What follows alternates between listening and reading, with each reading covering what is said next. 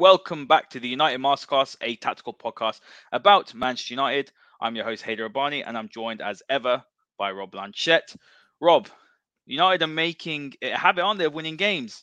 They claimed a gutsy victory against West Ham, leapfrogging Chelsea into fifth with just three points behind Tottenham, who are in third, not too far behind City and Arsenal. Marcus Rashford with the match winning goal, 100 goals for Man United, an amazing achievement, the 21st player to do that disjointed. I'll be honest. The performance there was actually a lot of wrong. Uh, you know, United couldn't keep the ball. There was a lack of control.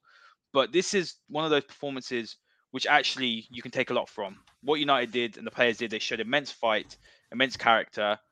David De Gea with a masterclass saved United at the end. I'm really, really happy with what I'm seeing. You can have the tactics, which we will talk about, but you also need the team spirit, which we haven't seen from these lads in a long, long time. So I'm delighted and I'm loving watching United again, and it's uh, it's great to see the togetherness in this squad. Yeah, well, obviously we're a tactical podcast, so we're going to break down all of the tactics from the match because it was quite a fascinating game when you looked at the way it unfolded. You know, it wasn't the greatest football match in the world, but you could kind of see how it swung one way and the other. But I think what was really interesting, as you just said there, and you know, what what we can't analyze here is the intangibles about Manchester United looking like they've grown a pair. Now, I'll put that very, you know, in that in that way because this is the issue I think we've had with United over their courage over the last one, two, three, four years. Like going back, you know, does this team really want to win football matches? Well, you won this game against West Ham because you wanted it. So that in itself is something we can't measure, but it's a feel good factor, isn't it? So ironically, you know, at the at the final whistle when we're walking out the stadium, we all felt so good, not just because we'd won the game, but how we'd won the game, that you'd got away with it, that your goalkeeper played a blinder, that you had to defend and you had to defend and you had to defend, and you win 1 0. And as I always say, 1 0 is always good enough. You don't need to win 2 0, 3 0, 10 0 every week. 1 0 gets you three points. So that was the most, I think, pleasing part of the overall uh, uh, the overall kind of review of the performance. But we're going to kind of really, really kind of get into some dissection now because I think we're starting to see after you know almost a dozen games plus going forward. We're seeing now what Ten Hag wants to do with this team tactically, and, and things are repeating themselves now week after week. So we can now kind of look at those things a little bit more forensically. Uh, that's it you know, we're seeing the foundations, we're seeing, you know, repetition, we're seeing the players understand their roles, we're seeing solid performances, and we're seeing what Ten Hag wants to do. I think that's the biggest thing, the identity. So, guys, today on the show, we will talk about the match summary briefly. We'll talk about 4 2 3 1 versus 4 1 2 3 because Ten Hag played with those two systems during the game. Fullback numbers, Shaw and Dalot, fantastic performances, been really good this season, so we'll talk about them. We'll also talk about the forward metrics, so Rashford and Ronaldo the two differences. We'll look and drill into the numbers as well because I think there'll be some interesting findings from there. Then we will talk about Bruno Fernandes. I know Rob's got a uh, he's got a few things to say about positioning, his attitude. He caught a few things. I think a few others might have done as well. We'll talk about that right at the end of the show. But guys, make sure you hit the like button, hit the subscribe button, give us a follow on at ManUnitedMC. Give me a follow on at Haider underscore Rubbani and give Rob a follow on at underscore Rob underscore B. Let's go straight into it, Rob. As usual, the graphic from Sofa Score, you can see Man United started with a 4 2 3 1. Surprising with the selection, actually. I wasn't too confident when I saw it. We saw Harry Maguire come in. We know that Rafa Varane's injured, which is a shame. Lindelof is ill. So Maguire comes in. Um, you're having a look at the midfield. Eriksen and Casemiro playing in midfield. And then Elanga starting on the right hand side. Again, a little bit of surprise. I wasn't expecting to see Garnacho. Had a really good game in the midweek, but wasn't expecting that. Sancho obviously sitting on the bench, and then Cristiano Ronaldo up top. Again, I wasn't actually expecting him to start. So when I saw that side, I was a little bit, uh, I, I, was a bit um, concerned because I think there was a few things that I thought might play out. I think they did during the game. So, what were your thoughts on the initial selection? Yeah, well, obviously the first thing was that Antony wasn't playing, wasn't it? So we kind of looked at that and thought, right, what's he going to do? So obviously Antony was out, uh, injured, not available. So Elanga came in. So this was, I think, the shape of the team. It was based around that, is that you had some pace on that right hand side. Obviously, what what trying to duplicate what Antony does for you, but of course, Elanga is not as good as Antony, is he?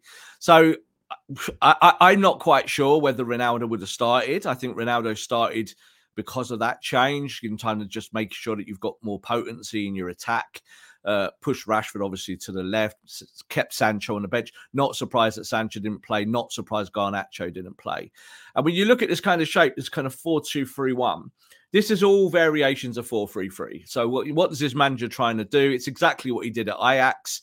Um, didn't play a defined 4 3 3 on the other side here, it says that West Ham played 4 2 3 1. Well, to the eye, they played 4 4 2. You know, when you're in the stadium and you can see them set up and it's quite clear, they played a 4 4 2. It's kind of a, a mid block, trying to trying to hurt United moving the ball around. And, and it worked for, for large parts of the game. But Cristiano up top means that you can't press. That was something we'll talk about a little bit more today. Um, and he switched between these systems of 4 2 3 1 and 4 1 2 3, which are very close to themselves. But we're going to kind of show you with the graphics a bit later on about the differences in those systems. But these are the two systems now that we're seeing in the Premier League constantly, going from one to the other in games, changing, starting games differently. And it's the core difference between possession football and pressing football. Those two things you separate them with these two different formations. And you see with Ten Hag in a match, when he goes from one to the other, you know exactly what he wants to do. So you don't need to read his mind. You don't need to know everything about football tactics. You just need to know that these are the two formations that he uses when he's trying to keep the ball or when he's trying to push up the pitch. I think the positive thing, Rob, is that you know, there's an identity. You know, we talk about this a lot. There's yeah. solid identities, a solid foundation, a solid framework, and then they're interchangeable. And these players should be able to go from 4 2 3 1 to 4 1 2 3 to 4 2 3 all in the space of 90 minutes. It shouldn't be a problem. They should be able to rotate. They should be able to mm-hmm. seamlessly mm-hmm. slip in. The players should know their roles. So I think, you know, we're only 12 games into the Premier League season and Ten, Ten Hag's reign. You know, we're looking at two, three months in. Uh, so we are seeing those foundations. I think that's a positive thing what I do want to quickly touch on is something that surprised me when I went, look, went to look back at the statistics. The Man United had more shots. Didn't really feel like that, did it? If you looked at that second half, I mean, second half was really poor. A lot of comments here, Alan saying, you know, the second half was scary. Ten Hag hmm. mentioned after the game, the ball retention was poor, some horrible passing at times. We did see that. Um, but United did have 16 chances, 14 from open play. They're creating chances. The conversion is poor, 6%. They had, a, you know, Ronaldo had three chances. We saw Fred with the chances that is has been one of United's problems, hasn't it? That killing the game when you're on top. Just the attack is stagnant. So, you know, you're looking at the conversion rate there. United 6% conversion rate, obviously West Ham zero as they didn't score. But this again is a repeated problem is that United are actually creating the chances. So your midfield's doing the work. You're finding the forwards and the, and the midfield itself is pushing up to help with that uh, to get sh- shots and opportunities. You said Fred hit the post when he came on with a with a header, um, but I think when you kind of look at the stats, you look at kind of what you expect from Cristiano, is that you you you hear this mythology all the time, don't you? Cristiano gets that chance, he scores. He isn't. No, he isn't, and he and, and he's not actually looking like he's going to score. A lot of these chances where he's in the box and the ball comes to him, he looks rushed. He looks confused sometimes. Slow. That, he's not the player that everyone remembers and he just isn't and it's difficult because he's trying to be the best version of himself. This is why i'm not i'm not here to slate cristiano. I'm trying i'm looking at the factual sides of the game. But the good thing is with united is that there are players in this midfield and the attack who are starting to thrive. Obviously marcus rashford's one of them and we hope anthony martial will be one when he comes back as well. But there's a balance here isn't it? Because there's no doubt with United, again, when you look at the stats, the players suffering when they play together is Bruno and Ronaldo. But when you take Ronaldo out, Bruno gets better. So this is something that we'll have to discuss, I think, week to week and analyze it. But when you looked at the numbers there, yeah, yeah, West Ham, it felt like the Alamo in the second half.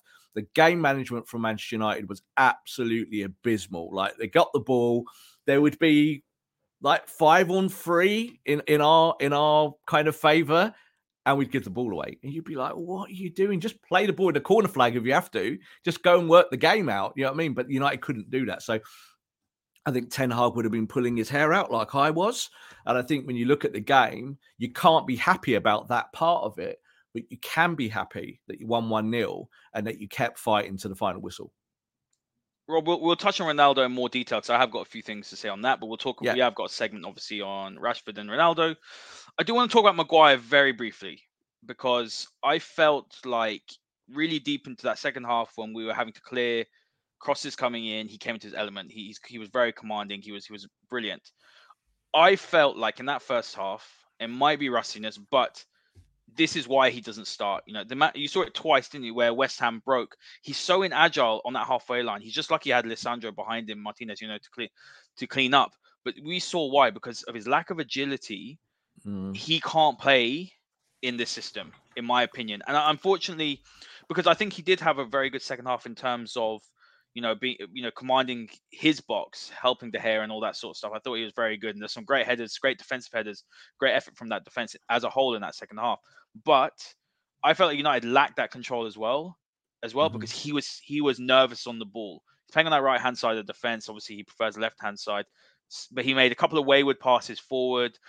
I didn't feel he was as progressive, you know, on that right hand side. I felt he was nervous. He was making me nervous. I tweeted during the game saying he's making me nervous. I don't know what it was like in the ground for you. So I feel like that performance didn't surprise me because in key areas you had players, in my opinion, that don't have a long term future at the club, starting week in week out. Ronaldo, I would say. Uh, I'm not going to say Elanga because you know he did what he had to do on that right hand side. We know that he does lack a little bit of quality in the ball, but Maguire was the other one. There were two key positions, right at the top of the pitch and at the back of the pitch for Man United. Yeah, I think the thing is with Maguire, and you said it there, and I, I think it's it's Maguire in a nutshell, is that that he's like a forklift truck. He literally is just like to turn around and the ball's gone and the opposition are on you and the counter attacks flying and he's then chugging back. It's just way too late. Um, thankfully, West Ham not particularly the greatest counter attacking team in the world, not blessed with out and out pace through the centre. Um, so I think we got away with that, you know, and I think that kind of suited Maguire. I think, you know, I just read there in, in the comments there, I thought Maguire was solid for the game. I thought he did okay. And when he needed to block shots, he managed to get blocks in. But you could see how rusty he was, so rusty. And I think that he will have a problem in this type of system because – and so we're going to talk a little bit more about systems in a minute, but it's about how the shape at the back is and what you do from the back. And in the first half, it was quite embarrassing. I'm sure everyone kind of remembered the kind of the, the keep ball between Martinez, Martinez and, and Maguire. Oh, it was going, it was going yeah, like this, and it was literally in front of us, and we were yeah. like, really what, deep as well. What are they doing? Like, yeah. like the, what is this? You know, so that was in the part of the game when United were playing possession football in a 4-2-3-1. So that was the possession side of it. Don't give the ball away at all costs. Keep the ball, keep the ball, keep the ball. So they did that.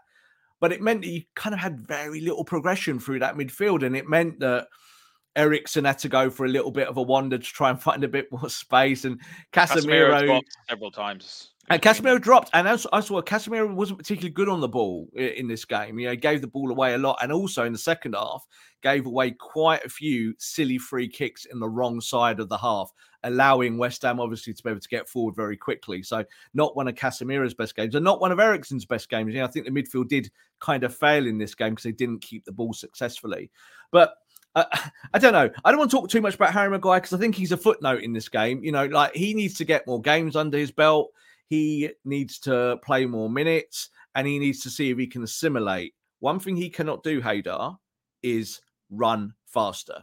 He can't do it. He is a forklift truck. That's the way it's going to be. So you got, yeah, what do forklift trucks do? They do heavy loading, don't they? So that's what you need to do in Maguire. You need to use him to be the guy at the back that maybe takes the weight off when when when you're sitting deeper and when you're playing maybe a lower block. But the point is, this manager's not going to play that kind of system. So um, Jury's out on Harry Maguire. I know people want him gone, but he's at the football club. As long as you've got Rafael Varane as one of your starting centre backs, you're going to need a backup. And if your backup is Harry Maguire or Victor Lindelof, we're not going to like it, but we're going to have to lump it because you need someone to do that job as it stands. So Maguire will definitely be at the football club until till next season at the very very least. Um, is he going to be a starter when everyone's fit? That's on him, isn't it? If he plays well in the next few games, or say he goes to the World Cup as a stormer, England win the World Cup. Harry Maguire's there with the trophy in Qatar. What are you going to say when he comes back? You can't play. You know, so the, the, that these these realities could actually happen, even though they feel very far away and like mystical. Um, so let's see with Harry Maguire. I think he's going to have time under this manager to prove himself. Because I think one thing we have seen in the past is that Ten Hag does play with centre backs who are not particularly fast. He has done that. So could he do that with Harry Maguire? they're really good. They're really good at reading the game. They're really good defending the space. But, but supposedly that's but that's so, supposedly so well. what Maguire's good at. Supposedly, I know we don't see it, but every manager that's worked with him and players that work with him go, oh, he's so good at reading the game, so good at playing out from the back. It's a bit like, is he? Well, that's what people are telling you. But Varane, the difference is, hey, does Varane's got recovery pace.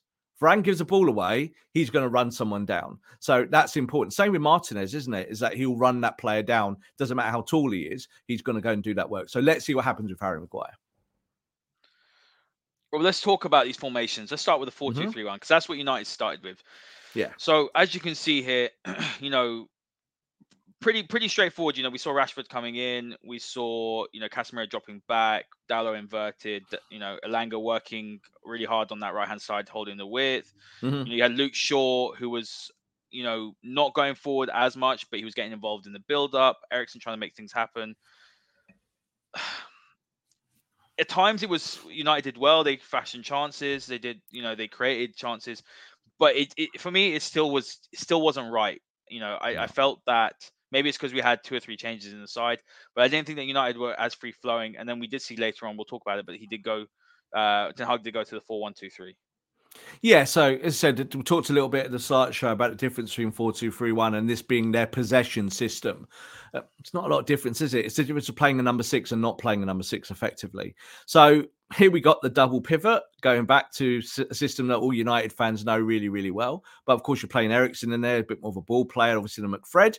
But you look at this kind of 4 2 3 1, and it's about where do you overload? Where do you keep the numbers? So you, you overload in the half spaces on the left and the right, and you kind of overload in the middle of the pitch. Martinez, Maguire, Eriksen, and Casemiro end up being like a box four. There's four of them there, and they look after that bit of the pitch. They're saying to West Ham, if you want to get at us, you got to go down the channels. That's how you got to play. So nothing kind of groundbreaking about this, but this is again exactly what Ten Hag did at Ajax, this was a familiar system. He would kind of play with a full system, with a nine dropping out. You would have wide players keeping really wide, holding that uh holding that space, and then really fullbacks being more like wingbacks. This is kind of where Luke Shaw comes into it a little bit more. Luke Shaw can do that, could do it really well. Dalot, we talk about as being a progressive fullback, not really showing that in his numbers, but is definitely defensively better than he ever was say six months ago, the big issue, the reason why I didn't want Dalot anywhere near the first team, he's just so defensively brittle, a real problem. That has gone away a little bit now, not not nearly as kind of risky. And I think obviously Dalot is better with Varane inside him than he is with Maguire. So, like you just said there, enforced changes, Elanga coming in, a bit more straight line speed. When you looked at Elanga's numbers actually after the game, were pretty good. People got saying, uh, I heard a lot of people going, "Oh, he's rubbish. He's this. He's that. The other." You look at his metrics. He didn't give the ball away a lot. He actually did the run in, and he was one of the few that was kind of pressing up that side. It, that's him... really good. A really good part of his game, Rob. So it's a good part of his game. So, but we do know that Elanga isn't Antony. Antony is a 80, 90 million pound Brazilian, and Elanga isn't. So this is the problem. I think United fans with expectations quite often go, "Oh, well, why is that not working this week?"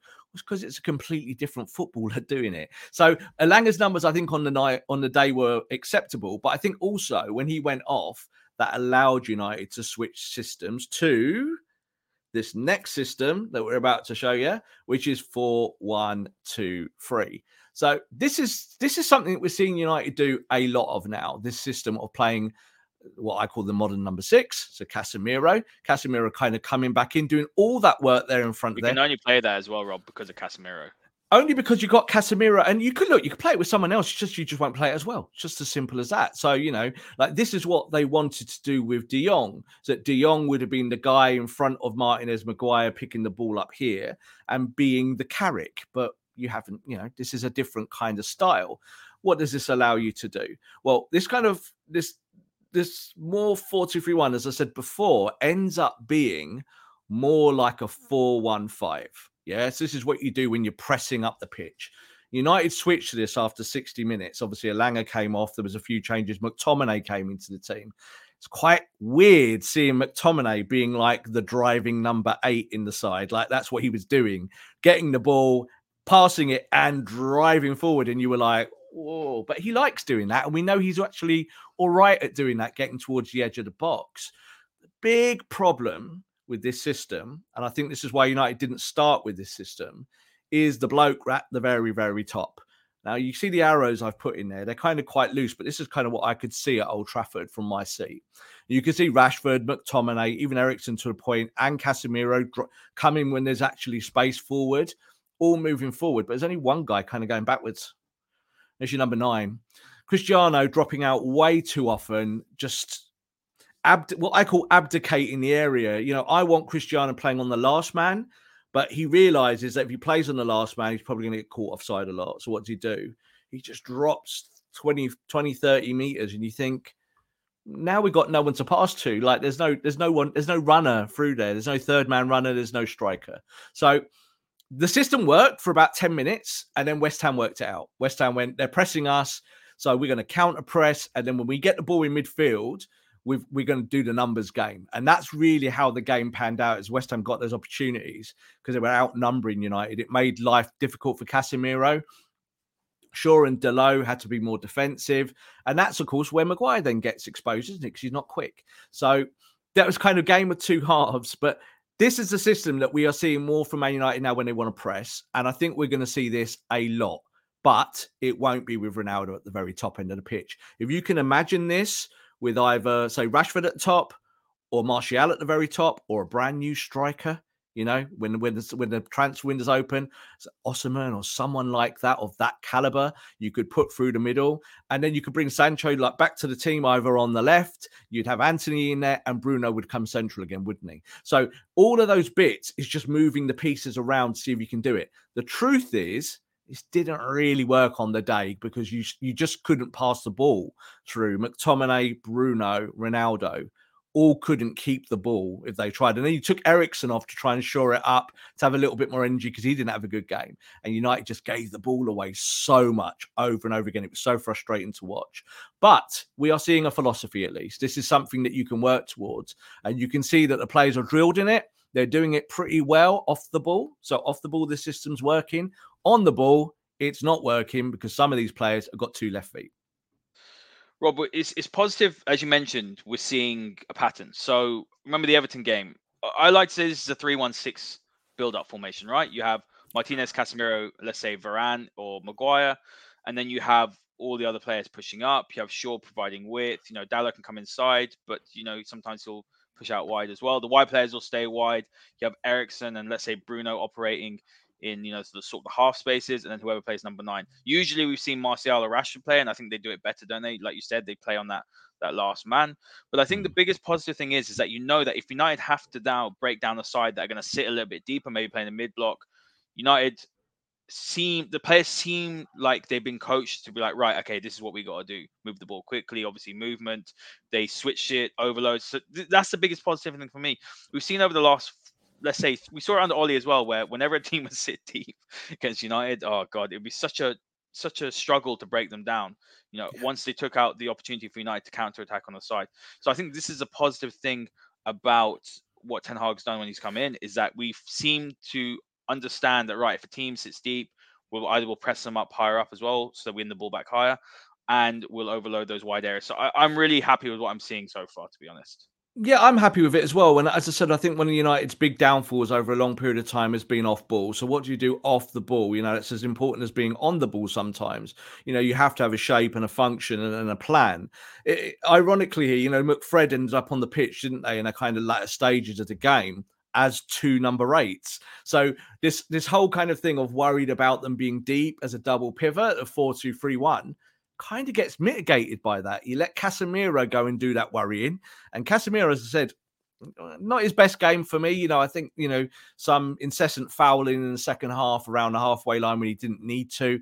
Uh, did feel like the referee was on his back quite a bit. You know, every time he touched the ball, he seemed to seemed to blow a whistle and kind of have a go at Casemiro and say, no, it's a foul.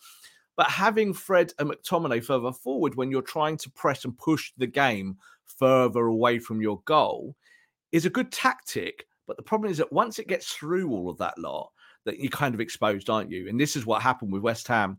And if you don't have David De Gea being peak De Gea, you know, five time player of the season, David De Gea, in the week where he's just got left out of the World Cup squad for Spain, I think you've got a guy there who's obviously trying to prove himself for a new contract because his contract's coming up. And he's trying to show that, yeah, I'm not the greatest on the floor. You know, it's a problem, isn't it? You know, passing the ball, but I'm getting better at it. But to tell you what, I'm going to save you when you need it. And it was quite interesting to hear the manager speak about De Gea afterwards and explain how amazing he thinks De Gea is.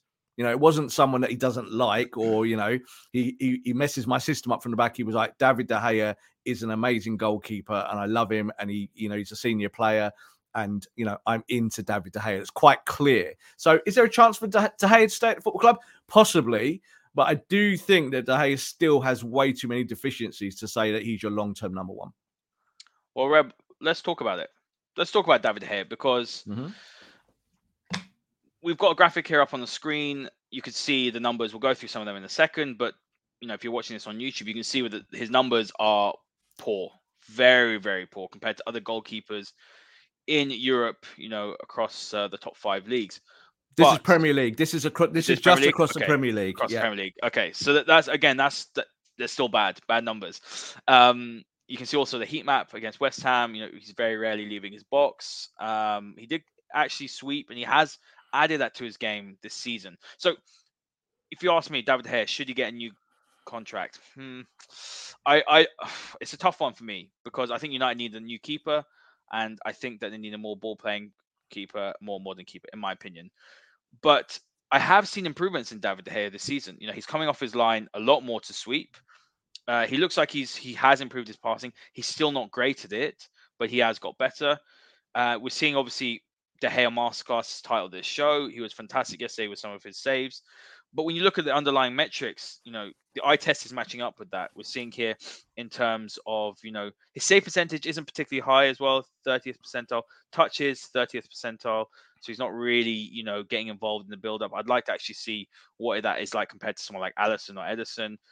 And, uh, you know, he clean sheets, he's doing well this season. Crosses stopped, fifth percentile. Defensive actions outside the penalty area, 30th percentile. That's definitely improved from last season. I remember seeing something he was below the 10th percentile for that. He's getting out of his box. You know, he is actually uh, sweeping. He's clearing into touch. Uh, and his average dis- dis- distance of defensive actions as well as 48th percentile. So he has improved in that area, but that's still a long way back. It is, it is inhibiting United's ability to be able to play out from the back and completely dominate because we've seen a couple of games Chelsea was one of them. You know, after Kovacic came on, we saw him launching the ball forward. You saw against Arsenal. That's a 50-50 ball then. Then United have to win the second ball. If they don't win that, that immediately push puts United back under pressure. They have to get back into defensive shape. So when we look at David Gea, I think people misconstrue it. He's a good goalkeeper. You know, he's a, he's he's a very good goalkeeper in terms of reflexes and saves. But if United want to totally dominate in every single phase, they have to have a keeper that allows them to build out from the back and be comfortable doing that to have sustained pressure. The best sides in the Premier League, the best sides in Europe, right now, the two best sides are Arsenal and Man City. Their goalkeepers are competent, very good on the ball, and they allow Arsenal and Manchester City to have sustained pressure because even if it goes back to the keeper, they're able to pass it out, start attacks again. And that's what a modern football team has to do. And that's why David De Gea has to be replaced as a number one. If he's happy to sit on the bench, then and he takes a, a you know a wage wage cut, I'm happy to see him stay because you know he's he's been fantastic over this this decade. But if he's not happy to do that, it's time to go. Unfortunately, and I hate saying that because he's been that one player, hasn't he, since Sir Alex that's actually earned that wage. You know, we had a couple of seasons without David De Gea, we thought where we would be. But United have to push sentiment to one side. They need a modern goalkeeper. We'll talk about one as well to compare with De Gea. And I think maybe time is up with, for him now. Yeah, I once wrote that for me, you know, my life as a Manchester United fan, the best goalkeeper I've ever seen at Manchester United in all those years was David De Gea. And I was lucky enough to see Peter Schmeichel in the flesh many, many times. So people are a bit like, well, you're mad, aren't you? Because Schmeichel's better. No, I think De Gea over Sar as well, Rob. I think better for, uh, and better than Van der Sar. So, like you know, those three are the, are the are the three goalkeepers, aren't they? Of course, over the, the past X amount of years. Uh, and at the very best, they were world class and, and best in class of what they did. Um, but for me, David De Gea, so many games I've seen him save United in a way that Peter Schmeichel never really did. So for me, David De Gea will always have that kind of status, that legendary status. Two things. these metrics absolutely stink to high heaven. You know, you looked at this and it was at another football club for another goalkeeper, you'd be like, what are they doing? So that's a problem, first of all. David De Gea, you know, as I said, he got you the points against West Ham, but David De Gea is finished at the very top level for us, definitely. You know, if you want to if you want to win stuff and you want to be in the top one or two or three and you're going that way, David De Gea, unfortunately, isn't the guy who you can keep around. Look at the metrics. The metrics tell you everything. They match the eye test. As you said there, definitely better on the ground this year, uh, passing. But some look at some of the rest of this. Crosses stopped, bottom fifth percentile. Touches 30. So it shows he doesn't really touch the ball a lot anyway. Um, even saves, you know, like not great save percentage for a goalkeeper, you know. But the one thing this year, so th- these metrics are based on a thousand minutes of football that he's played this year in the Premier League. And I broke it down like that deliberately because not no point looking at last year or the last 10 years. All that's rubbish. It's now. Now is what matters. You look at kind of some of these numbers in the current day. The most impressive one there, of course, is clean sheets. So 82nd percentile. So he's right up there. So he'll be saying to his manager, Well, look what I'm doing. Man United at the moment only conceded one goal in the last six in all competitions. David De Gea has played all those games. David De Gea is feeling pretty good about himself for, for the right reasons. But I think overall, if you want to be a modern football team, you need you need a player at the back that can help those centre backs. You know, we just talked about Maguire and Martinez passing the ball backwards and forwards to each other yesterday. Do you know why that was? It's because they didn't have a goalkeeper behind them they could do it with. If there's three of them, they play out from the back. The strikers get overloaded. There's nowhere to go, and those three just pass round. Yeah, that's what Liverpool do. That's what City do. One extra man there means everything. But De Gea can't do that. So De Gea is definitely playing outside his box more this year and starting out there. But he's never going to be that guy, that cat that gets off his line quickly and you know makes that clearance or makes that amazing pass. It's just never going to happen. And I think of a player Haider's on three hundred seventy-five thousand pound a week, and I think he was worth that contract when he got that contract. I think now you need to get that contract off your books. So you need a goalkeeper on less money, and you need to invest some of those wages in other parts of the pitch. Absolutely spot on. And when I look at the, what's the standard, Rob, I think the best goalkeeper in the world right now is is Alisson. I think he's uh, yeah. I mean, look, he's saving Arsenal, uh, Arsenal, sorry, saving Liverpool at the minute. Obviously, yeah. from with his, he's been very good at his saves and and mm-hmm. shot stopping, but he's just absolutely world class at his distribution, world class with the ball at his feet. He collects uh, off his line as well. So that's what United need to be going for. Mm-hmm. And when you look at Pep Guardiola making a big decision, obviously he got rid of Joe Hart, went for Bravo, and then a year later got Ederson. Arsenal with Ramsdale, you know, Leno seemed to be the number one there. Uh, Arteta comes in, makes that change. We see that as well with, with Liverpool as well. We saw Karius and Alisson it's so crucial nowadays that you have a goalkeeper that allows you to, to play out from the back and to be able to do those things that a modern goalkeeper needs to be able to do.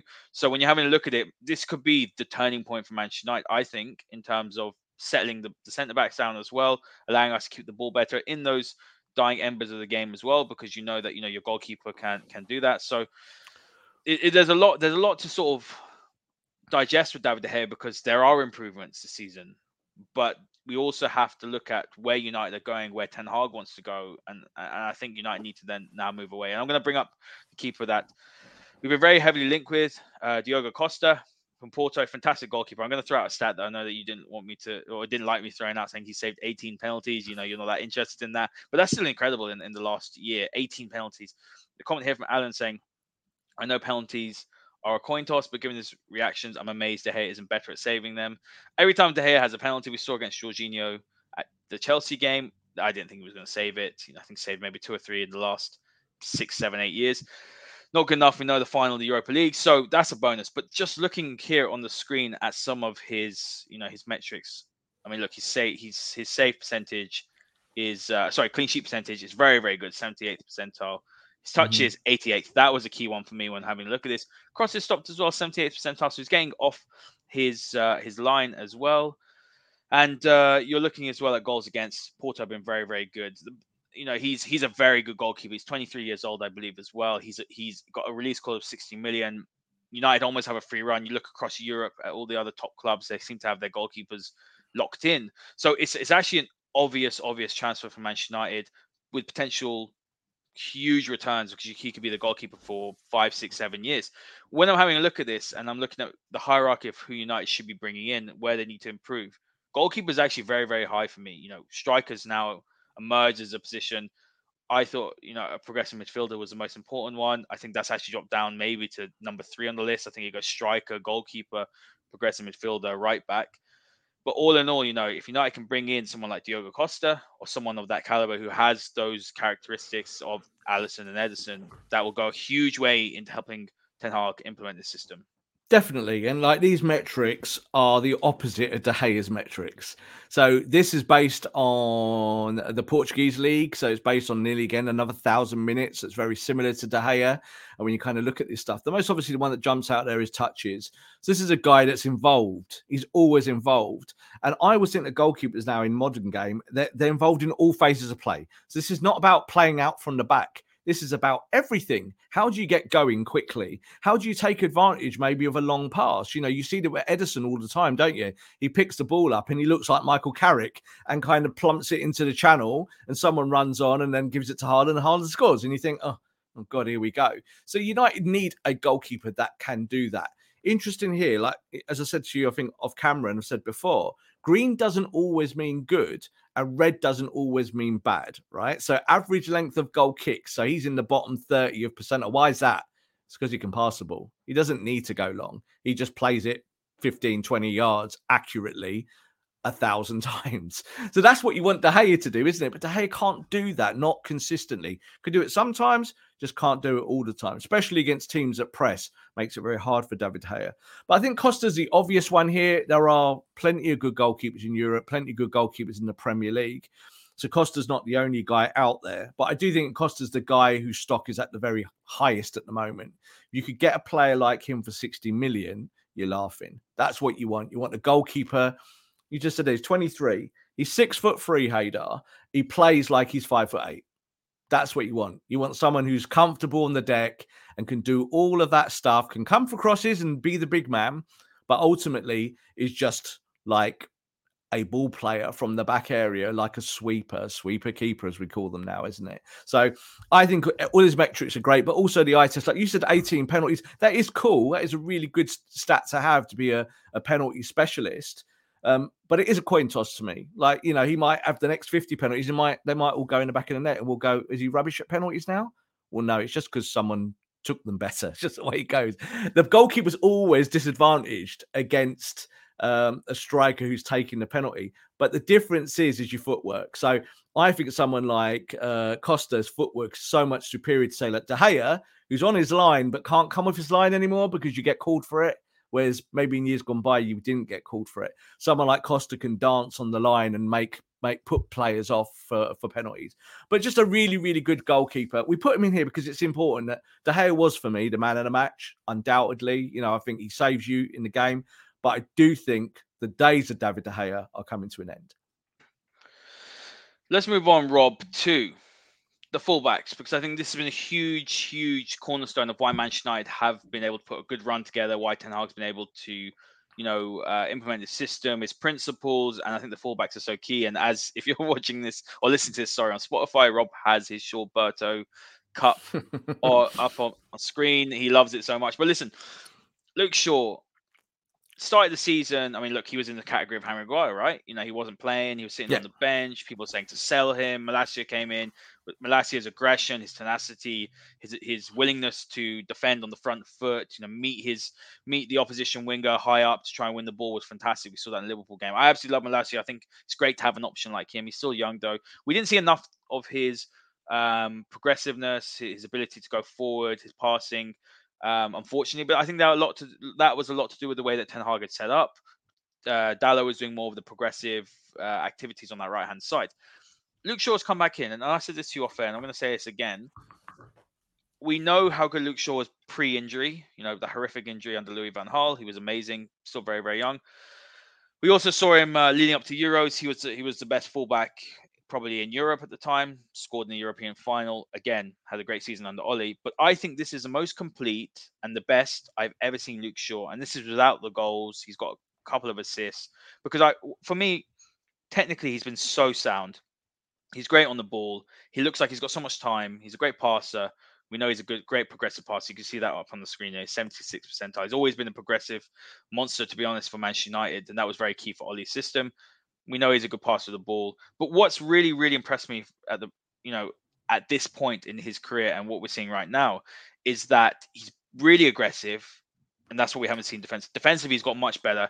He's almost knocking people out the way as well. It looks like you know what we're seeing with Martinez has rubbed off on him, and he just looks like he's got more time than any other fullback on the pitch. He's he's top class, and right now the way he's playing, he's world class. A lot of people say, "Oh, Luke Shaw, he only plays well when he has competition." Maybe, but the way he's playing right now, he's elevated, you know, the side since he's come back in, and I mean, Ten Hag has done a great job with him, and I'm really excited to see what else he can do because I think when we look at his talent, this is a player that we bought years and years ago, didn't we? At Southampton, we spent 30 million on an 18 year old to come in and become that left hand, left fullback for Man United for years and years. He's been up and down, had a horrible injury, but he is looking like an absolutely top quality left fullback right now. And yeah, hopefully he can add a couple of goals to his game as well. But he's he's a great player and he's playing really really well.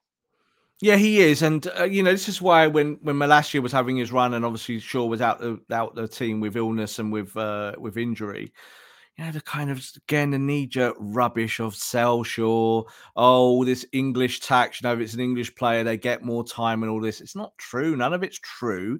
The manager doesn't care what nationality a player is. He just wants he wants to look at metrics and he wants to see performances. So here's Luke Shaw's metrics since he came back into the team: 629 minutes, versus all the other fullbacks in the Premier League. This is what these stats are.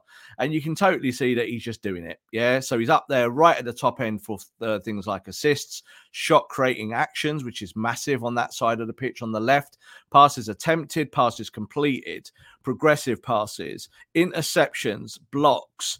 Aerials, uh, one, which is something you wouldn't normally kind of uh, go with Luke Shaw in terms he's not the biggest player, but it shows that he can do all the physical work but he can do all the technical work. So, as far as comparing him to Malacia, he's just a better footballer than Malacia in all fundamental parts of the game on the left hand side.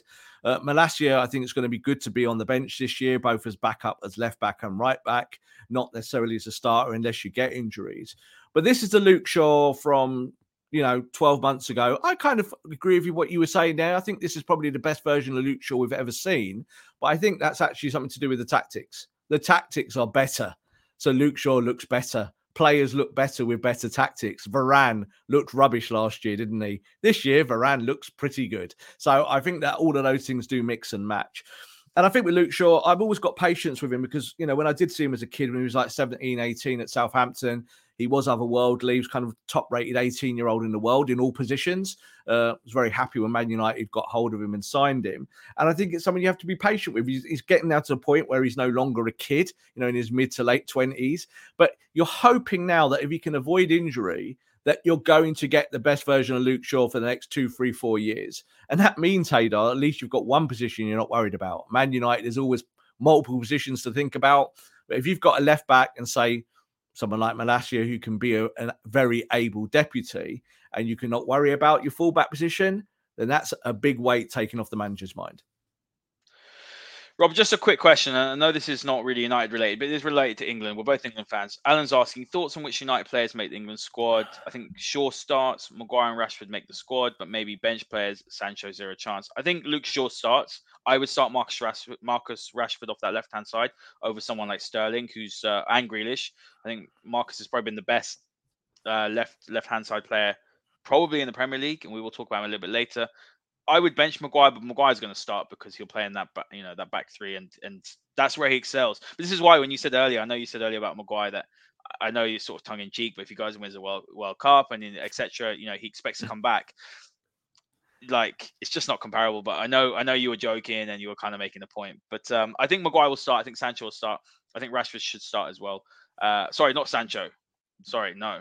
I'm, i mean Luke Shaw, not Sancho. Sancho won't make the cut. I don't think so. That's it, really. Three players, and I think they're three players that you know Southgate does trust, and um, I think they're players that could have good tournaments as well.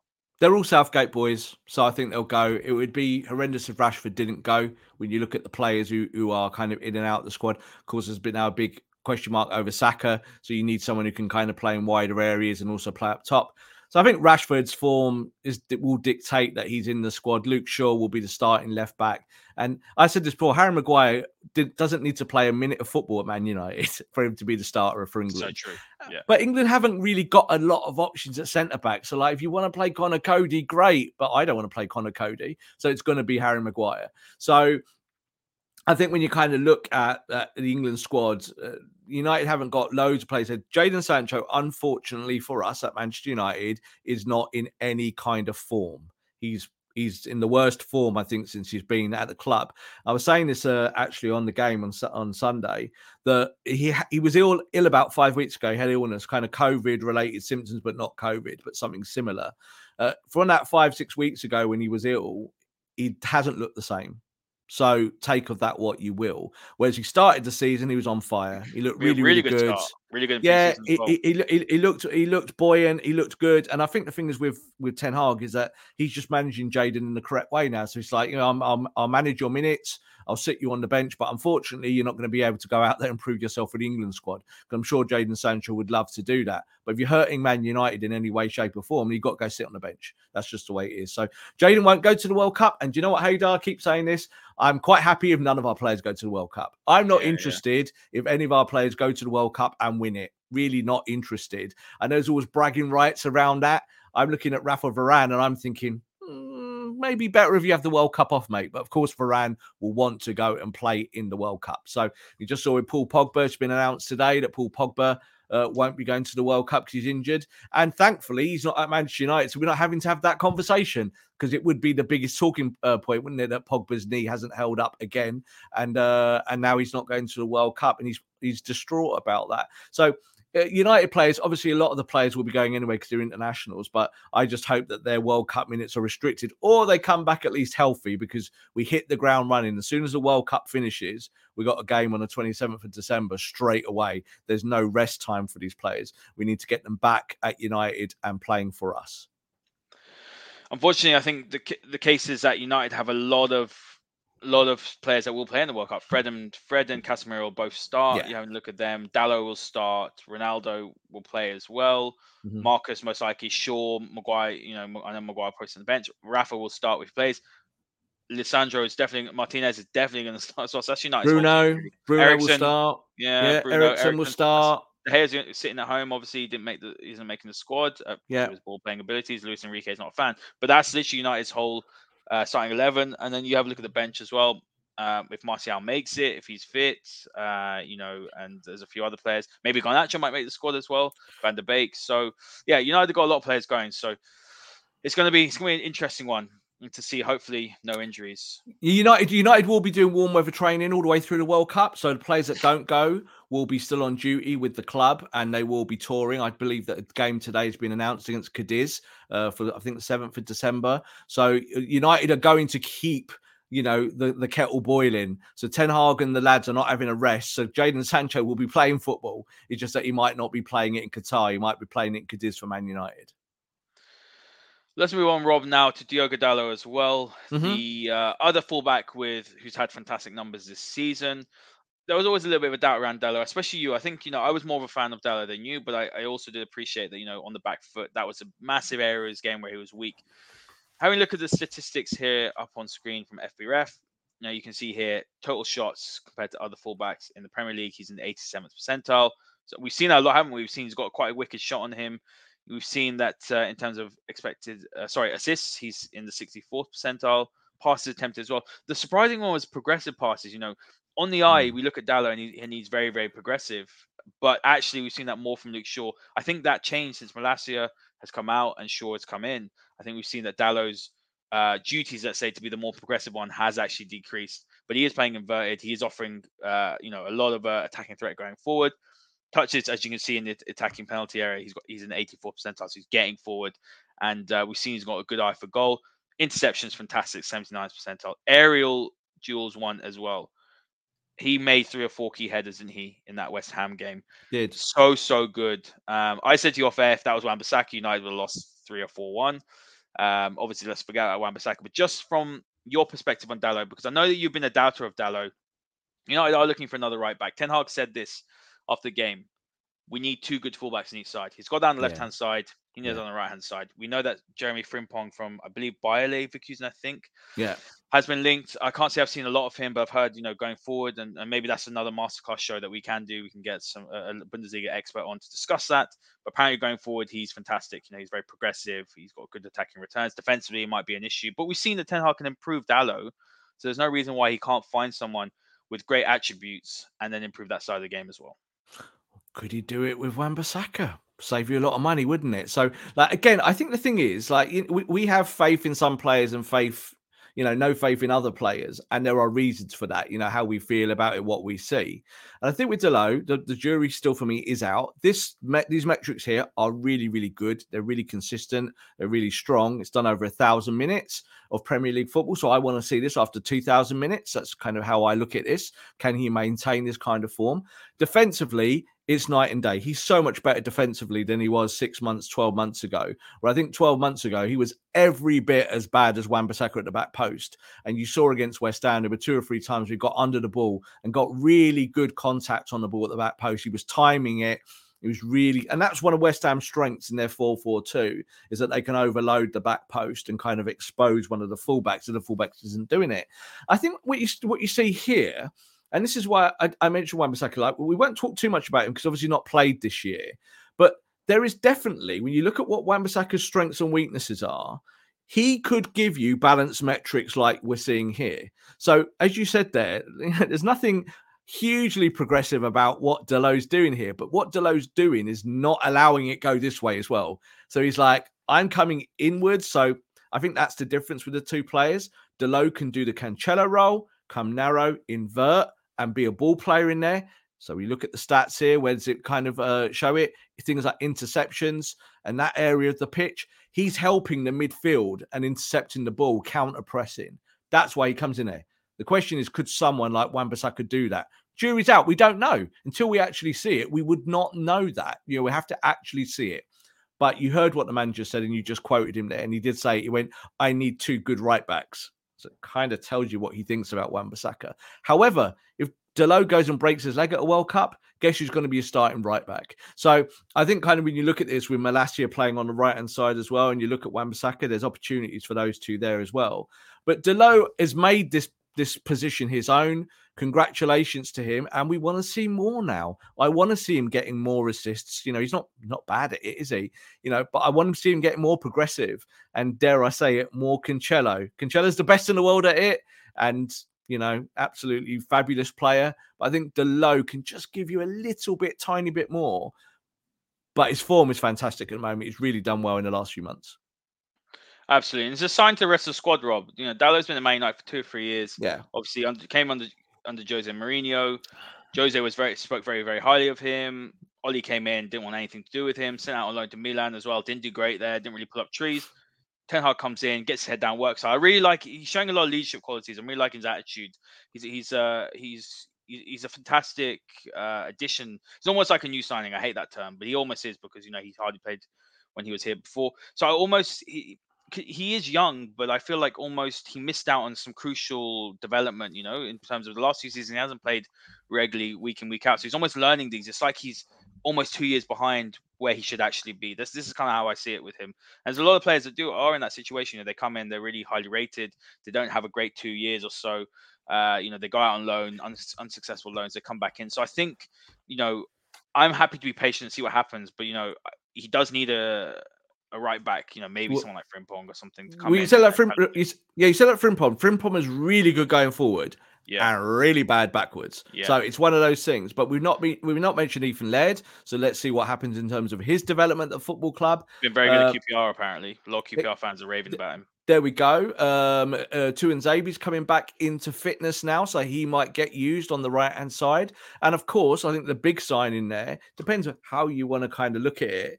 Is um is Timber? So you could bring Timber in at the end of the season because you, you've decided right back is important, and you want someone that can invert and play central. And Timber would probably be the best in Europe at that. Yeah, he'll be able to come into central midfield and be a you know strong as an ox in there, but not give the ball away and do all the things that you want Dalot to do. So uh, that's the balancing point I think for Ten Hag is that he won't feel stressed that he needs to go and buy a, a fullback tomorrow. But he has made it clear that that's one of the positions he'll be looking at. And we all know that right back has been a weakness for Man United for many years. Yeah, good point on Timber. Actually, when I've seen him play, I look, I, I cannot see a, personally. I can't see a scenario where Ten Hag goes, "I'll have Timber and Martinez as my two centre backs." You know, you got five foot eight, five foot nine centre backs in the Premier League. No one's ever done it before. Is there a manager that can make it happen? Maybe Ten Hag could, but I always look at Timber and I think he's so his decision making is so good at such a young age. He's he always picks the right decision. He's so good on the ball. He's so good at reading the game that he could even slot into midfield yeah. or as a right back. I always felt like those were the two positions based on height. But then we thought the same with Martinez, right? As soon as he came in, first two games, game into that midfield position. But we've got a midfielder playing at centre back, playing those beautiful line breaking passes, threading the ball into the midfield, you know, and, and it's just changed the way United plays. So it'll be interesting to see what happens. But I think that you know United will have a new right back coming in, and hopefully Dalot can take his game to the next level again. Let's talk about the forwards. Rob, the forward metrics. We'll start with Marcus Rashford. Massive congratulations. You know, he's 100 goals Man United, the 21st player to do that. It's no mean feat. You know, it's, it's such a big achievement. He's had a fantastic season. There was a question earlier from Morton, I believe, asking, or it might have been Alan asking, which player do you think is the most improved under Ten Hag? People were saying Dalot. I think it's Marcus Rashford for me, to be honest, considering where he was last season. There's a big um, I think a lot of people that do say negative things about Marcus Rashford are people that like Ronaldo. You're saying, oh, Ronaldo would have scored this, would have scored that. Marcus Rashford, for some reason, seems to get a lot of hate. He's had he had two amazing seasons under Ole. You know, you're looking at 30 plus goals and assists, completely overlooked. Broke his back, really, really struggled. Awful under Rangnick, to be honest with you. Not many players were great under him. But the way he's come back this season has been fantastic. You just look at some of his metrics as well. Progressive passes, 90th percentile. Dribbles complete, 94th percentile amongst the best in Europe. He's scoring goals. Amazing header, almost Ronaldo esque, that header against West Ham to win the game. He is looking like the Marcus of old, and he looks happy again. He's enjoying his football. You know, he's he's a fantastic human being. We've seen what he's done off the pitch. We're really lucky to have him at the club. I really do believe that. And I'm loving what I'm seeing him under Ten Hag. And it's obvious that he's got the trust of his manager. I think that's maybe what he needed, right? After the injuries, and then you know we saw Rangnick come in. These little things, these intangibles, I think people forget is players are human beings. Sometimes they need an arm around the shoulder, that environment, that trust, the manager to turn around and say, you know, I believe in you. These are little things that we maybe overlook as fans. We're all guilty of that. I'm the same as well. So from what I've seen from Marcus Rashford, I'm really happy with what I've seen. And having a look at these metrics, you can see why he's been starting as a number nine for Man United over, let's say, Ronaldo. Well, the metrics are fantastic this season. So again, this is over nearly a thousand minutes. Uh, and he's really come back into form. You know, he was talking after the game and he was really honest. And he talked, he didn't talk directly about his mental health, but he did say, he said last season, you know, there was a problem with my motivation. He was like, I was finding it hard to do stuff, just wasn't doing it. And it was, you could see it. Like we would watch games, he'd be like 20 yards in front of us, and we'd be like, he looks like a ghost. It's not Marcus Rashford. That's someone else. Couldn't run the line, couldn't give you anything.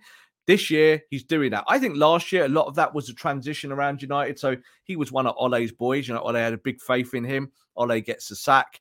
You bring in Ralph Rangnick, it doesn't work out. Personalities like oil and water. So that didn't help Marcus, I think, in terms of his own personal form. I think now he's got a coach that believes in him and he believes in the coach. And you're seeing a different player. Um, played a fair chunk this season as the nine. Still think he's better coming off the left. But then there's a problem with that. Why? Because you want to play Jadon Sancho on the left. Sancho probably gives you more creativity there. He probably is more of, uh, of an assister from that part of the park. But Rashford can give you straight line speed through the channel. So you, you kind of look at these things, progressive passes, things that we say he's not good at, right? So he's always saying, don't we? Oh, he's not good at passing the ball. Well, he's he's like he's like in the top top top echelon of the Premier League in his position of playing pro- uh, progressive passes. And you know what? He's also good at dribbling. So he does those two things that every wide player you want to do, and he does it better than absolutely everyone else in England. So it, this is the thing when we talk about Marcus Rashford, and I, I absolutely know that people have weird opinions about stuff, whether it be about Marcus feeding the poor and all of this stuff, or Marcus being a charity uh, person, you know, and Marcus, you know, talking to government and all that stuff, and fans getting kind of weirded out and put off by that. I mean, the truth is the metrics say it all loud and clear. The truth is there for you to see. If you cannot see it yourself on a football pitch, and I know some fans don't, the metrics tell you that Marcus Rashford is doing it. He's doing it with a bit of swagger. He got his 100th goal at 24 years old. Obviously, today is his birthday. Happy 25th birthday, Marcus. Overall, Marcus Rashford's a huge part of this team now in this squad, and and I think it was uh I'm trying to think it was uh, said after the game. I think it was uh, Luke Shaw as well, and a couple of others. They all said, "Oh, David De Gea said it." David De Gea said Marcus Rashford. He went, Marcus Rashford could be one of the best players in the world. I really believe that. He's got everything. I watch him every day. He's got everything. So for us, it's just about Marcus maybe being more clinical at times, putting the ball in the net. But these these stats tell you that is exactly what he is doing. So again, long may it continue. This is our, our 946 minutes of Premier League football. Let's see what this is like, Haider, after 2,000 minutes. Let's see what this is like after a World Cup, and hopefully Marcus can keep his fitness and his form. Let's bring up Ronaldo, Rob, because I think you know we have to compare the two. We've seen yeah. Ronaldo start games at number nine, and Marcus go back off, go on to the left before we go into Ronaldo and drill into some of the the figures, do you think that? And I've been thinking about this because Sancho has been so poor. If Sancho was playing at his capacity and potential, Ronaldo probably would be playing less games, wouldn't he? Like Marcus would be playing as. Oh yeah. yeah. Uh, oh look, yeah, look. If Sancho and Martial were both fit and on form, then Ronaldo, like Ronaldo's played a lot more minutes than I expected him to. Like he, he's had a run of games, hasn't he? Really, he's been in the team consistently since he came back from his uh, a period of of not not being at pre-season, and obviously the issues that he's had this year. But he's played a lot of minutes, hasn't he? So I think when you kind of look at it, he's got a body of work now. Like this, this is like based on uh, like t- this is two thousand minutes of everything, yeah, and co- trying to look at his game. He can do these things for you. Like we, we're going to show that as I said, green doesn't always mean good and red doesn't always mean bad. But I think with Cristiano, the lack of that movement up top is the killer here. And as you highlighted before, Haider, before we went live, his heat map is just such a mess. It's, it's, it's, such a mess for a number nine. He's just literally going wherever he wants. It's just it's it's kind of crazy. Yeah, absolutely. Well, let's drill into some of those um, some of those bars. You know, the, the green bars that look good but aren't particularly good. So I think the non-penalty xG. So that suggests that he's getting a lot of chances, right? And you can see yeah. that as well. You're getting the shots total. He's in the 99th percentile. He's almost having four shots per game. But we've seen, you know, over the last two or three games at least, we've seen it before. But last two or three, two or three games, he's up to speed now. People are saying, "Oh, he hasn't had a preseason, all this, this, and this." He's up to speed now. I think he's played. He's played enough minutes to be able to to judge him properly and not say match fitness is a problem.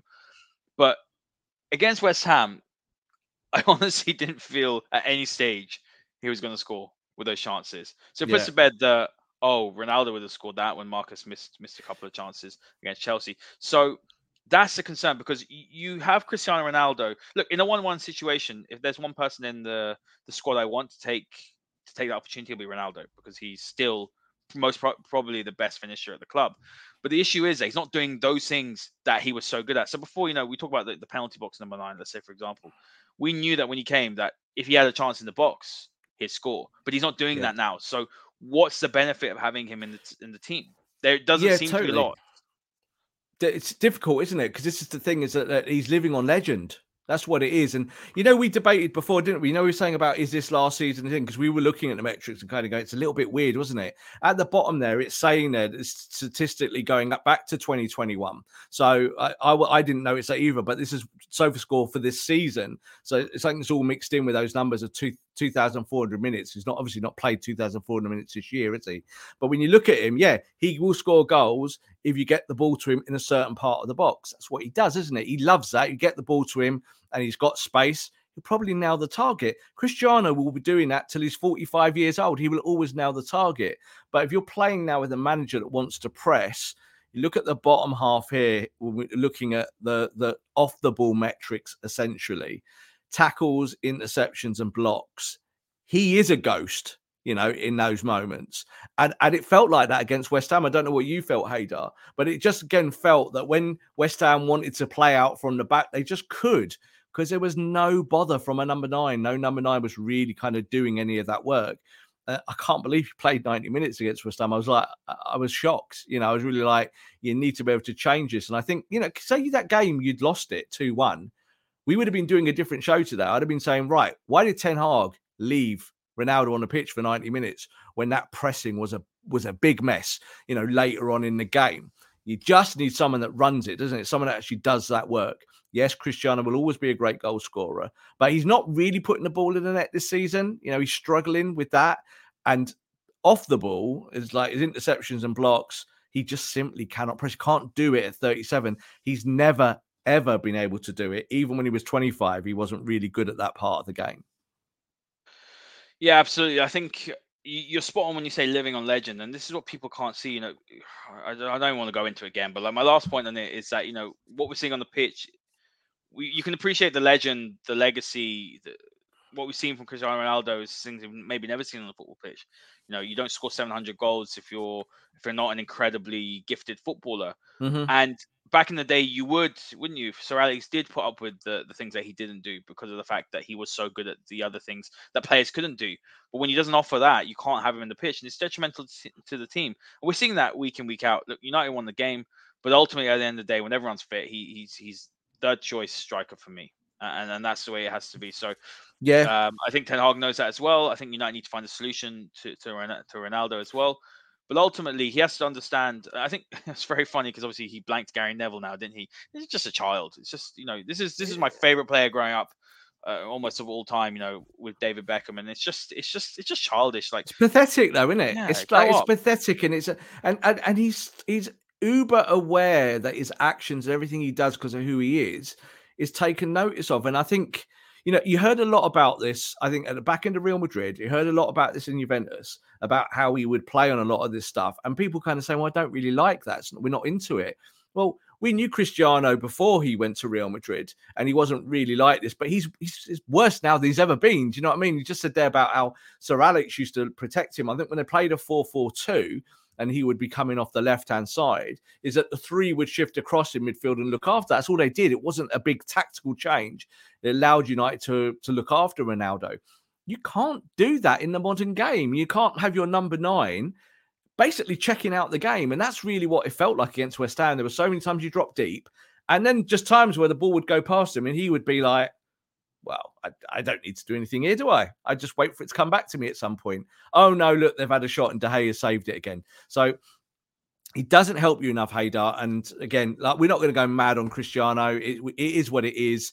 He will leave the football club at some point, and there's no. the manager totally knows what Cristiano is, what he can give you, but more importantly, what he is not giving you just uh, props props to Ten Hag for the way he's managed the whole situation. I think brilliant, fantastic. He, he's brilliant. That was my biggest concern when he came in. He has managed big egos. Can he do it? Yeah. Oh, he can do it. If you can manage Cristiano Ronaldo, you can manage anybody in the world. Uh, last last point I want to make is that you know someone I saw someone say this um, regarding Zlatan. Like Zlatan has adapted adapted his game, didn't he? He knew that you know he lost a little bit of pace, so he played in the last man when he's at United. He didn't really drop deep as much. Ronaldo just did that. It just benefit the side. So I think that was an interesting comparison that we've seen. And I think Zlatan is Zlatan's got an ego as big as as big as Jupiter, but I do think that Zlatan is actually all about the team as well. You hear all the stories about even at Milan, they won the title last season, haven't won it for years, and the way that he, you know, sort of brought Leao and all these other players under his wing. And he's the ultimate, ultimate player that you want in that dressing room to, to, to you know, to guide the young players. I just don't really see that with Cristiano as well. So you know, I thought he'd come in and maybe he'd he'd do that with the young players, but it seems that almost his petulance because he's not playing it's just such a bad example. So that's the most disappointing thing for me because age catches everyone, right? Like there's not even Ronaldo. He's 38 years old. No other 38 year old could be doing what he's doing. So he's actually doing something I think that most players, Wayne Rooney hit, you know, didn't look after himself. We know that, but hit 30 and he was in decline. So the fact he's even playing in Man United, leading the line, is an incredible achievement. We know that he's got such high standards for himself but he he's almost in denial of what's happening, and and that's he, he looks like a child, I think. And, and you got a lot of young players like Garnacho playing with their idol. I, I just don't think it's a good look, personally. It's not a good look, and it's something that we could do without. Let's be honest, you know. And I don't think Cristiano, if he was scoring the goals and is in, in incredible form and proving everyone wrong, fair enough. I'd be all right with it. I'd go, oh well, you know, he's not the long term option, but he's scoring your goals, so you get on with it and you you live with it, and you're happy that you're winning games because of it. But overall, I think he's a, he's a he's a problem at the football club. That he, he, he, he adds a dysfunctional element to the squad and to the attack that you could just do without. No one else would get away with it. And that's the problem that I have with it is that there's there's no one else in the squad that you would kind of go, oh yeah, like we just said, Rashford. Rashford gets tons of stick just for being Marcus Rashford, doesn't he? That's just the truth, just how it goes. Cristiano Ronaldo is the opposite. Gets loads of kudos just because he's Cristiano Ronaldo, you know, but he's not really helping Man United's attack. And, and if United want to press in the weeks ahead, we've all got to pray that Anthony Martial gets fit as soon as possible. Yeah, absolutely, 100%. Rob, the final segment of the show, we will talk about Bruno Fernandes. Oh, yes. I, am I'm going to let you take this because I didn't actually notice this in uh, the game actually until I saw a video on Twitter uh, from someone sitting in in the stadium. So I think it was a bit more obvious when you're sitting in the stadium. So just talk to listeners about what you saw. Final whistle, De Gea saving Man United. Everyone really, really happy. What was Bruno Fernandes doing in that instance? Got, I'm starting to have a problem with Bruno Fernandes. Like uh, when I'm in the stadium and as a fan, I'm like everyone else. I sing and shout and scream and cry and enjoy the moment. That's what we're there for. That's why we do it. You know. At the end of the game, the first person we all thought about when when final whistle went was obviously David De Gea, and everyone kind of looked at David De Gea, and everyone was singing his name and clapping towards him. You saw the players go and jump on him, and you saw De Gea kind of giving it the kind of pumping moment like this. And I just kind of looked in front of me because I'm I'm on this side of the Stretford end on the on the north stand, and Bruno was just on the kind of halfway line, just walking back to the tunnel with his head down like this, and it was odd. Like as I said, we're all celebrating and screaming and shouting, like because we've just won a game of football. The players are all screaming and shouting and they're all over each other, and because they've just won a game of football. And Bruno Fernandes, like a diva, is walking down towards the tunnel, not looking at the crowd, not clapping anyone. Stretford ends right in front of him. He could have, like, you know, giving it the old that, no, head down, walking off. Bruno Fernandes is the de facto captain of the football club when Harry Maguire's not around. Obviously, Harry wears the armband when he plays. Bruno Fernandes is not a leader. So Bruno Fernandes came to Man United with this big reputation of being a really good captain, didn't he? At Sporting, it was like you know he, he wears his heart on his sleeve, and he does, doesn't he? We know he does. But there are parts of his game that are becoming a problem. I think playing with Ronaldo for him is a huge problem because when Ronaldo checks out, He's then forced to take the space up in front. That's a big issue for him. It means he's doing extra work. Be easier for him to kind of just sit deeper and play with the ball. Um, but in that last 15, 20 minutes, you know, we saw it in the game that when he went to the right hand side, he was clearly perturbed, talking to himself, throwing his arms up in the air. We were again all a bit like, what's wrong with him? Why is he why is he having a go at himself? You know, you're in the middle of a game of football here. He clearly didn't like that the manager asked him to play on the right hand side of that. Two attack. times now he's asked him to do that. He did it against Chelsea as well. And, and you do it because tactically it's the right thing to do. You know, so you, you know you haven't got any Antony. You take Elanga off. The best player on that side probably would be Bruno. You want to keep it narrow. You want ball players on the pitch. You keep Bruno there. Otherwise, Haider, what do you do? You bring Bruno off. So Bruno would rather stay on the football pitch get on with your job, mate. So I think in that last 10 or 15 minutes, there was one play right towards the end. He did get booked late, and that means he's now suspended for the Aston Villa game. Um, and I think when you kind of looked at what he was doing on the ball with five, 10 minutes to go, he's just so bad. Like there was one bit where where we were counter attacking and there was like players streaming down the outside. He was in the middle. Ronaldo's up top. You got Rashford running off there, and I think you had McTominay running off. And it was just it was too easy. Just play one of them in, and he just kind of lobbed the ball to the right and chased after it. And you were like, "What are you doing?" And you saw the, the crowd reacted quite angrily towards him because everyone was tense. Uh, so I don't know that affected him because then a few minutes later the whistle's gone and he's walking off the pitch really moody.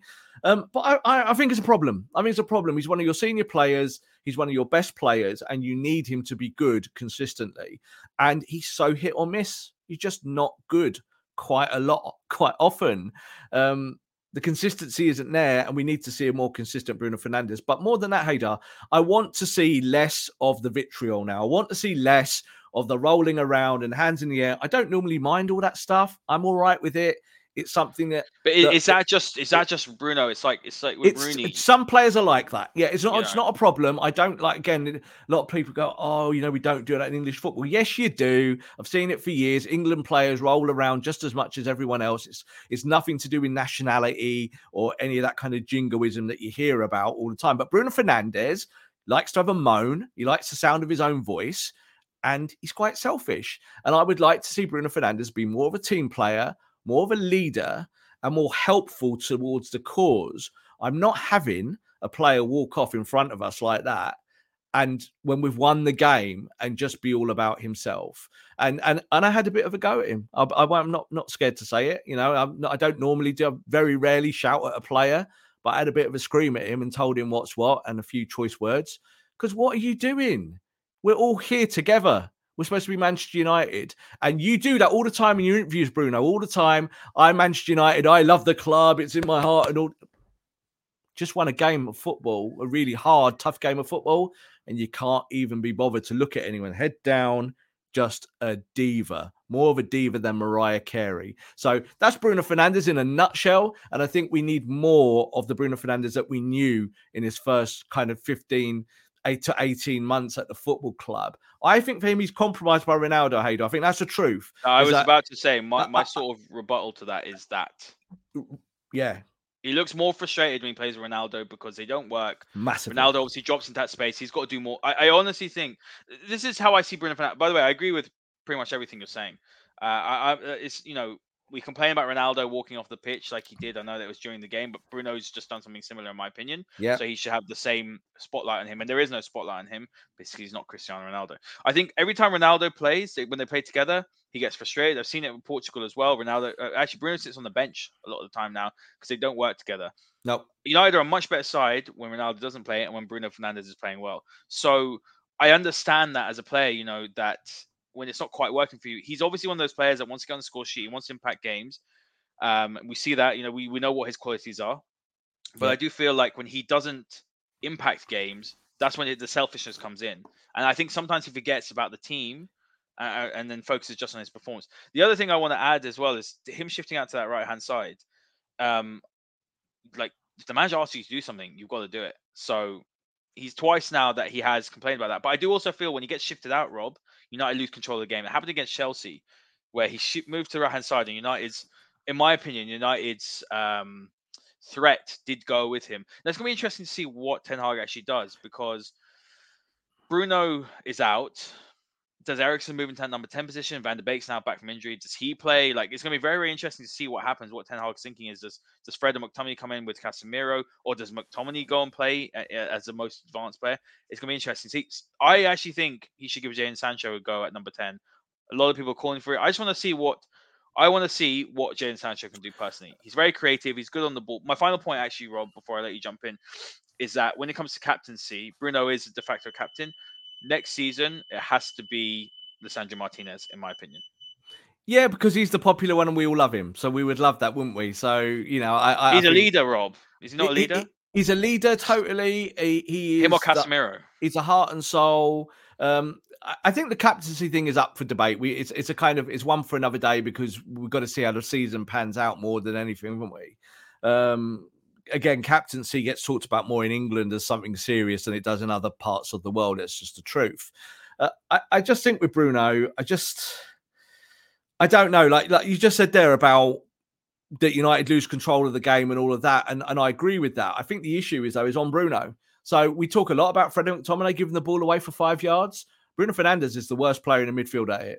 He's the worst, and he shouldn't be. He just needs to be calm and keep the ball and do what Eriksen does. Eriksen just glides around the football pitch and goes, "Well, now I'm a number eight, and now I'm a number six, and now I've got to run back and look after this, and now I can get forward. Now I can play the killer pass." And it's all it all makes sense, doesn't it? His game is like fluent. Whereas you look at Bruno and it's fragmented. It's the opposite. Bruno is just like I think when Ronaldo's on the pitch, you see that Bruno starts trying to play Hollywood passes, and you're like, Don't do that. There's no need to do it. Just pass it sideways if you have to, or go backwards. Don't give the ball away. And you saw that in that moment there was that he gets compromised because he wants to find Ronaldo. Ronaldo is his hero. Ronaldo is his icon. And he's talked about it before about playing Ronaldo, with Ronaldo at Man United is like his dream. It's like when he was a kid, he remembers watching Man United with Ronaldo, and now he's there doing it, living the dream. But that is not the dream. The dream is winning football matches. So you got to help us win football matches. And like you just said, Dave, you're told to go and play on the right hand side, you go and do it with a big smile on your face. Go and do the job. Yeah, the manager tells you to play on the right and you can play on the right, you go and play on the right. It's not like it's been asked to play full back or centre back. It's a position you can play. And and it should work. Like Bruno can play that wide area. In, the slide I put up there, I showed that his, his job on the right is to come in with the ball. He doesn't he doesn't have to hold the width. He's not Antony. Um, so let's see with Bruno Fernandes. But there's too many things like that, Haider. You talk about toxicity in the dressing room. Someone would have seen that. Players would have seen that, yeah. The players would have gone home and someone would have seen that Bruno's just walking off with his head down. I guarantee you someone was in his ear at Carrington today or tomorrow. They'd have been like, what, what did you do that for? Ten Hag would have been. Rob. Of course he would have done. The manager would have been in his ear. So that's good because I feel good about that. I am not Standards. quite sure. Standards have the, to be up here the standards have to be up there, and he's now suspended for a game. I like you saying there just to address what you said about Jadon Sancho. Jadon Sancho, in his whole career, in the X-Mat games that he's played in Germany and England, has never ever played as number 10. So if we played him as number 10, it would be totally, totally on vibes and fumes. We, we don't know anything. We don't know what he'd look like there. So I think when you're trying to win games, as we are, and we're trying to be in the top four, I don't know if you can do it yet, Haider. I don't think you can. I don't think you can sacrifice that when you've got a number ten as good as Christian Eriksen, who's one of the best in the world at being that in that number ten position. But Marcus Rashford played as a ten a few games ago, didn't he? Two, three games ago, and looked really good behind Ronaldo because he just gives you pace from the ten. The, the, stats tell you again, he actually makes the creative passes from there as well. So that's a bit weird, isn't it? Jadon Sancho is out of form. Jadon Sancho needs to go back to the training ground and practice and practice and practice and start doing some of the good stuff that he was doing before Haider. I don't think we can drop him in there. I'd rather Donny van der Beek as a number 10, a kind of ready made number 10 who can do all that stuff, fits the system rather than crowbarring talent in. We've done it for too long, Haider, pushing talent in and going, well, he's the best player. No, the best player is the one that helps you win the football match. And Rob, that is a wrap, guys. Thank you so much for joining us today. Thank you for all your fantastic comments, and uh, make sure you give a like, hit, give it a like, hit the subscribe button, give us a follow on Twitter as well at United MC. Give me a follow on at Haider underscore and give Rob a follow on at underscore Rob underscore B. Rob, what's your final word before we go? Just briefly, because it's positive, and I'm feeling positive about United again. Yep, one goal conceded in six games you look like a functioning football team now and you look like you've got a heart. And that's good. They're the things that I think Man United have been missing for a long time. So we can nitpick about Bruno and Ronaldo and talk about their attitudes. The way I look at it is this is that if they don't want to come along for the journey, bye. I don't care who you are. You could be an icon, you could be a legend, you could be the captain of the club.